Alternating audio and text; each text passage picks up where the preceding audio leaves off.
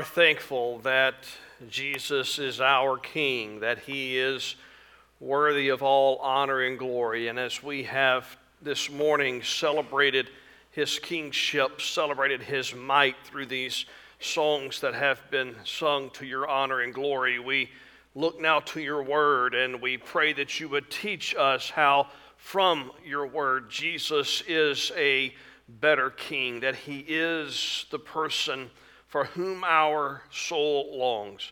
And I pray today that if there's one here that does not know him, that they would see that he is indeed better. In Jesus' good name we pray. Amen and amen. I want to invite you to take your copy of God's Word and look with me in the book of Esther. The book of Esther, and if you need help getting there, it's right after Nehemiah. You're welcome. Or if you go to Job, you may have easier time finding Job. Go to Job and then back up one book. Or if uh, you have a Bible like mine, it's page six fifty-three. The table of contents is your friend and your Bible if you need some help getting to the book of Esther. And so we we have uh, it's been stressed us this morning in the songs that we sung how how Jesus is mighty and how he's worthy of of all our praise and all our adoration. And today we're going to look look at how Jesus is a better king. And this is the very beginning of a new series that I'm starting today and uh, from the book of Esther. And I've titled the series, Jesus is Better. We're going to see in the book of Esther shadows of God and shadows of Jesus. If you've been around here any amount of time, you know that I have a very strong conviction that the Old Testament has one purpose in mind, and that's to point us to Jesus, and that the New Testament's purpose is to exalt Jesus and help us look back at his sacrifice. And so it, it shouldn't surprise us then that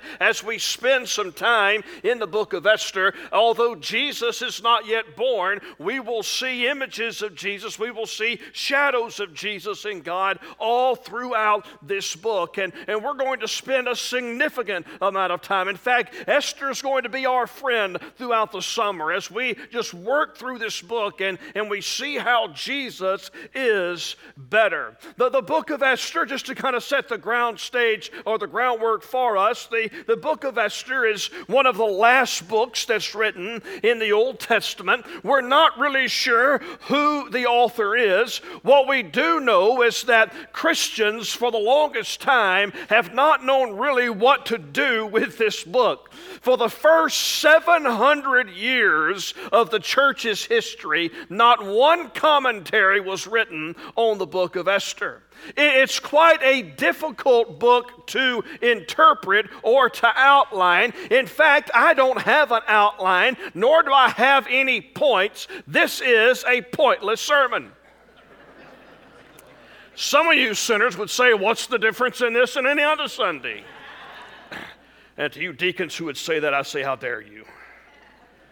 But we will see as we work through that there certainly is a, a point to this book, but the, it, it's difficult for us to, to interpret it. It doesn't give us a commentary. It, it just gives us history. And the rest of the Bible is silent about this book. Jesus does not mention it as he does well, some other Old Testament books. None of the New Testament points back to this book. It's relatively silent. Yet the Bible tells us that all Scripture is God-breathed and it's useful, and that includes the book of Esther. So let's think about the who, the when, and the where as we begin to jump off into this book. Who is the first character that God introduces to us in this story? We're going to look at Esther chapter one, and we're going to begin where any good Bible reader would begin, in verse one. Now in the days of Ahasuerus, Ahasuerus.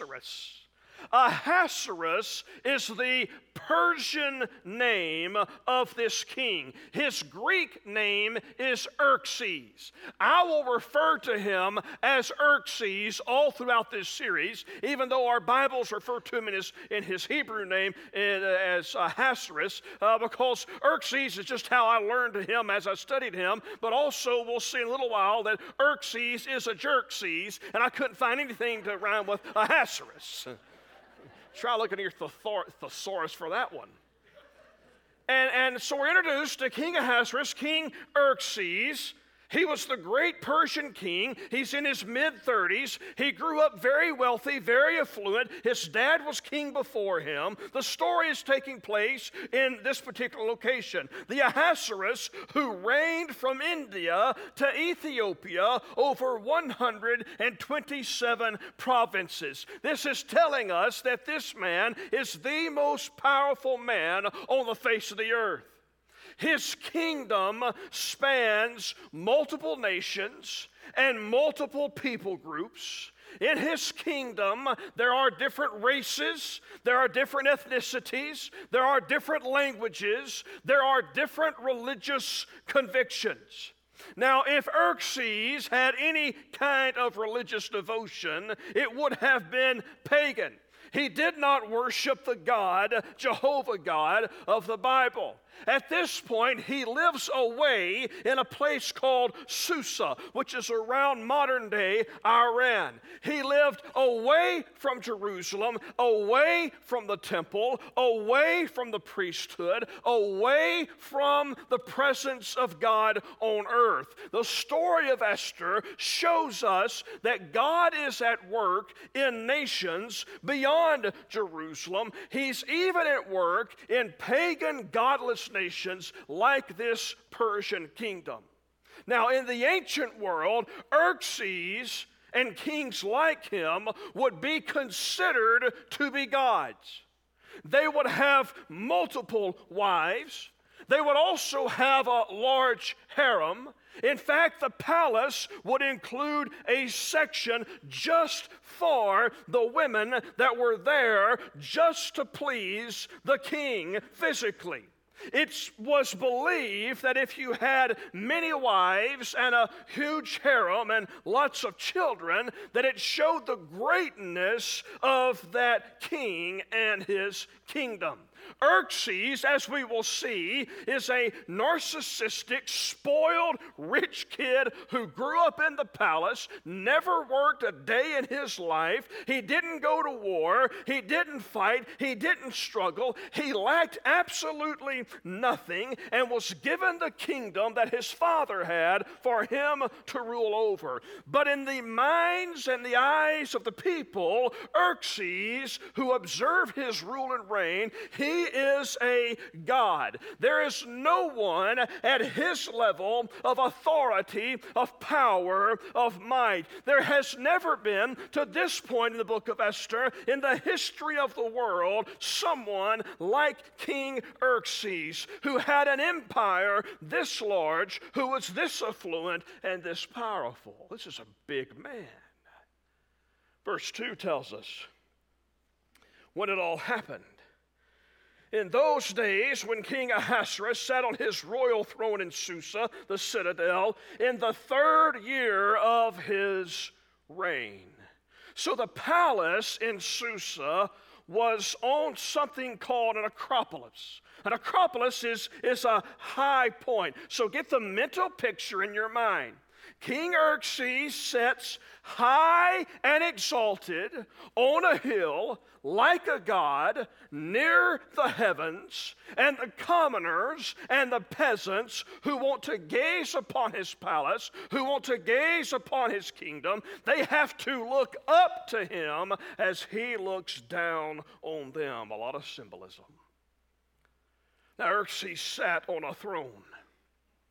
His throne symbolized everything he valued. It was enormous. It was glorious. And the picture of him seated upon a throne, high and exalted, is a God-like portrait. It shows him in all his majesty and glory, ruling and reigning like a God. If you or I were to one day decide to sit upon that throne, death was the penalty. If we were to step on the rug in front of that throne.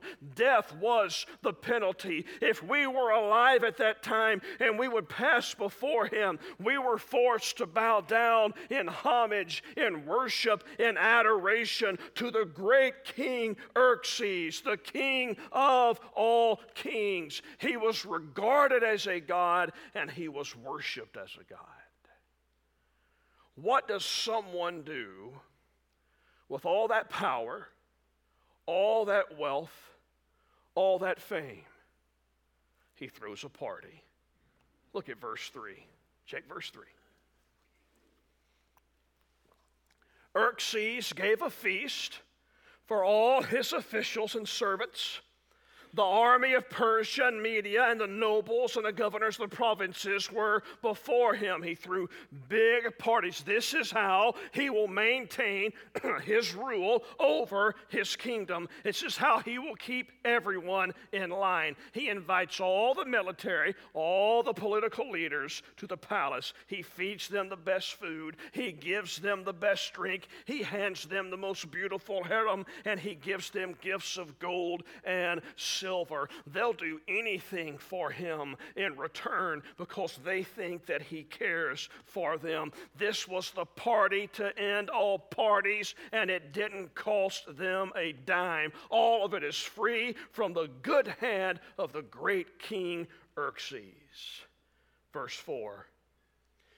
While he showed the riches of his royal glory and the splendor and pomp of his greatness for many days, one hundred eighty days, a six-month party. You think you got some on a weekend. Six-month-long party. And notice that it was to show his royal glory. That's a worship word, the word glory. Here's what's happening. Everyone, come see the glory of this king. He is high and exalted and seated on his throne. We're going to gather people all around him, people from all the nations that he rules. Does that sound familiar?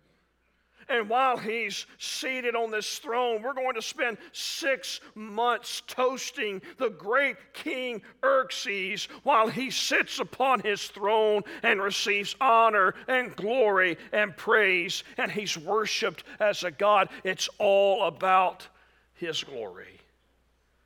Verse five. And when the days were completed, the king gave for all the people present in Susa the citadel, both great and small, a feast lasting for seven days in the court of the garden of the king's palace. Now he opens the party up to all the regular folk, all us peasants, all us commoners. The normal citizens get to party for a solid week. Verse six, there were white cotton curtains and violet hangings fastened with cords of fine linen and purple to silver rods and marble pillars, and also couches of gold and silver on a mosaic pavement of porphyry, ma- marble, mother of pearl. You know, SpongeBob was there, but there he is. Mother of pearl and precious stones. Note that he has fine jewels as the flooring. This is over the top. This is majestic. Drinks were served in golden vessels, vessels of different kinds, and the royal wine was lavished according to the bounty of the king. The best wine, sweet tea, whatever, that could possibly be made was poured into fine gold. And drinking was according to this edict. There is no compulsion, for the king had given orders to all the staff of his palace to do as each man desired. The drinking rules were very simple. There were no rules. What could go wrong, right? There were no rules. You can drink whatever you want, as much as you want, whenever you want. But notice that at this party, it was just for one group of people. It was for the men. They drank as each man desired. Where are the women? Well, verse nine shows us that Queen Vashti, his wife, also gave a feast for the women in the palace that belonged to King Ahasuerus. Over in another room, another portion of this palace is Queen Vashti, and she has a smaller feast for the women in the king's harem. Let me ask you a question that I want you to think about for just a second. What's missing from the first nine verses of this book? Better yet, who is missing from the first nine verses of this book? God. I mean, God's not there. Well, what if we keep reading? Well, guess what? I've read the whole book of Esther a few times. God's never mentioned. God never appears. God never speaks. No prophet speaks on God's behalf. No angels show up. The heavens don't open and God doesn't deliver a personal word. There's nothing supernatural from the naked eye, nothing miraculous that happens, no, no mention of Jerusalem, no mention of the temple or the presence of God. There's no mention of the priesthood or the sacrificial system for sin. There's no quoting of the other books of the Bible. There's no giving of, of God's law. No one repents. No one prays. There's no action of God from God revealed anywhere. Where is God? The answer to that question is that God is silhouetted in the book. You see, a painting is in great detail. A painting, you notice the curves and the lines and the different colors that are in a well-done painting. A silhouette paints a portrait through absence. You see, God appears in the book of Esther, but he does so silhouetted. When you look at the absence of God, it then reveals to you the presence of something you missed in the first place, and I'll show you that in just a few minutes. You see, God works in Esther not through his visible hand of miracle, but through his invisible hand of providence. I want you to hear me this morning because it's something that we need to hear in our time and that every generation needs to hear in its time. History is not circumstance or happenstance or chance. History is governed by providence. God is sovereign and he is good. He rules and reigns over all peoples, all times, in all places. He is in the details of history, and he is working everything out according to a plan for his glory and for our good. Maybe it seems as if your life is kind of like the story of Esther feels. You need to know today that God is at work in your life as well. The voice of God may not thunder down, but God is active, God is present, God is at work in the lives of his people, even those who are far away from him, as they were in the time of Esther. You see, we're introduced to this man, Ahasuerus, Xerxes. But up above Xerxes, and here's the good news. The good news is that above Xerxes, there is another king. Esther, the only book of your Bible. Esther is a part of the storyline that leads to a greater king. Above Xerxes, there is another throne. And seated on that throne is a king named Jesus. Jesus is our king. But unlike Xerxes, Jesus got off his throne. He did not invite us to just come and sit around him. He first came down to dwell among us. My one point for you today is in the title of this sermon. Jesus is a better king than Xerxes. And let me tell you why. Xerxes was the son of Darius. Jesus is the son of God. Xerxes never tasted poverty nor humility, Jesus tasted both poverty and humility in order to identify with us. Xerxes spent his entire life being served. Jesus spent his entire life serving other people. Xerxes killed his enemies with an army of millions. Jesus died for his enemies, saving billions. Xerxes sat upon a throne in Susa.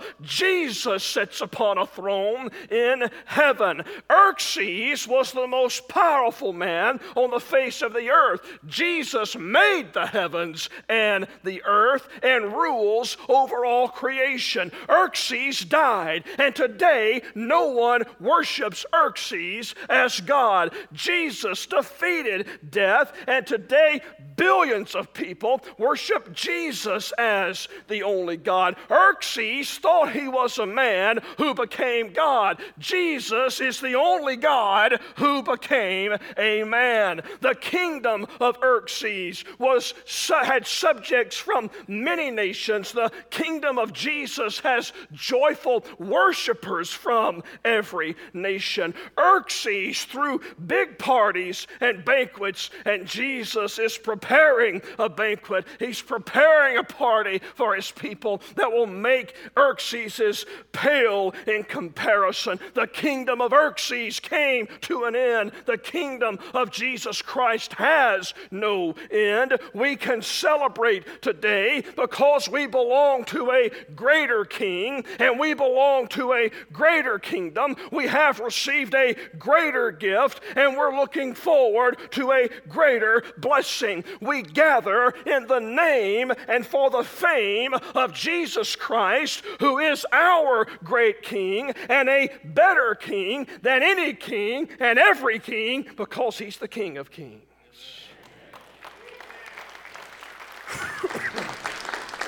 Above Xerxes, there is Jesus. And if they were willing to throw such a lavish, extravagant, fun, joyful parties for a false king, how much more should we rejoice and be glad that our King knows us, that our King loves us, that our King saves us, that our King sustains us, that our King seeks us, that our King serves us, and that our King is preparing a banquet for us.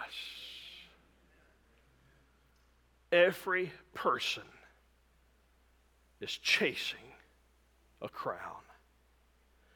Every person is pursuing a king. And I only know of one who is faithful. You see, if you follow the King Xerxes, it's the plural of Xerxes, Xerxeses. We'll say it is.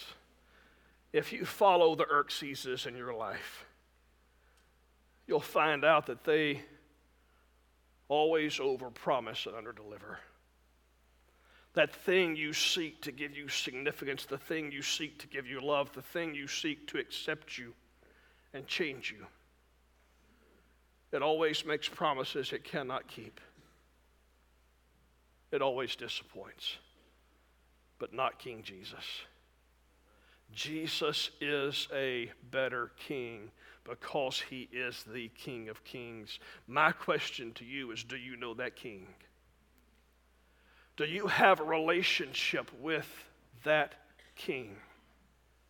Has there been a time in your life when you surrendered all that you have at his feet? Has there been a time in your life when you've confessed your sin and cried out to him to save you from that sin? He is a better king. And the glorious news is that although peasants and common folk could not enter into the presence of King Xerxes, the only ones who could come into King Jesus' presence are sinners. You know why that's good news? Because that's us. That's us. I have a king who is better. Do you know him today? In just a second, I'm going to pray. After I pray, we're going to stand and sing. This is what we call our time of commitment. Maybe today the Spirit has stirred in your heart as we have seen this human king and his faults and failures, but we have seen a perfect king and all his righteousness. Maybe today would be the day that you call out to Jesus to be your Savior. If you've got a question about that, we've got people to help answer those questions. I'll be in this altar. This altar will be open for you to pray. Maybe you've made Jesus your king, but you need to live like he's your king. Maybe an Xerxes has popped up in your life and you're seeking to serve someone else. King Jesus said, no man can serve two masters. He'll hate the one and love the other. He'll be devoted to one and despise the other. Make your choice today so when you leave this building, you are following King Jesus, because as we'll see next week, his kingdom is the only one that will last. And he's the only king who, when you fail him, will still love you. And when you disappoint him, will still smile upon you in favor.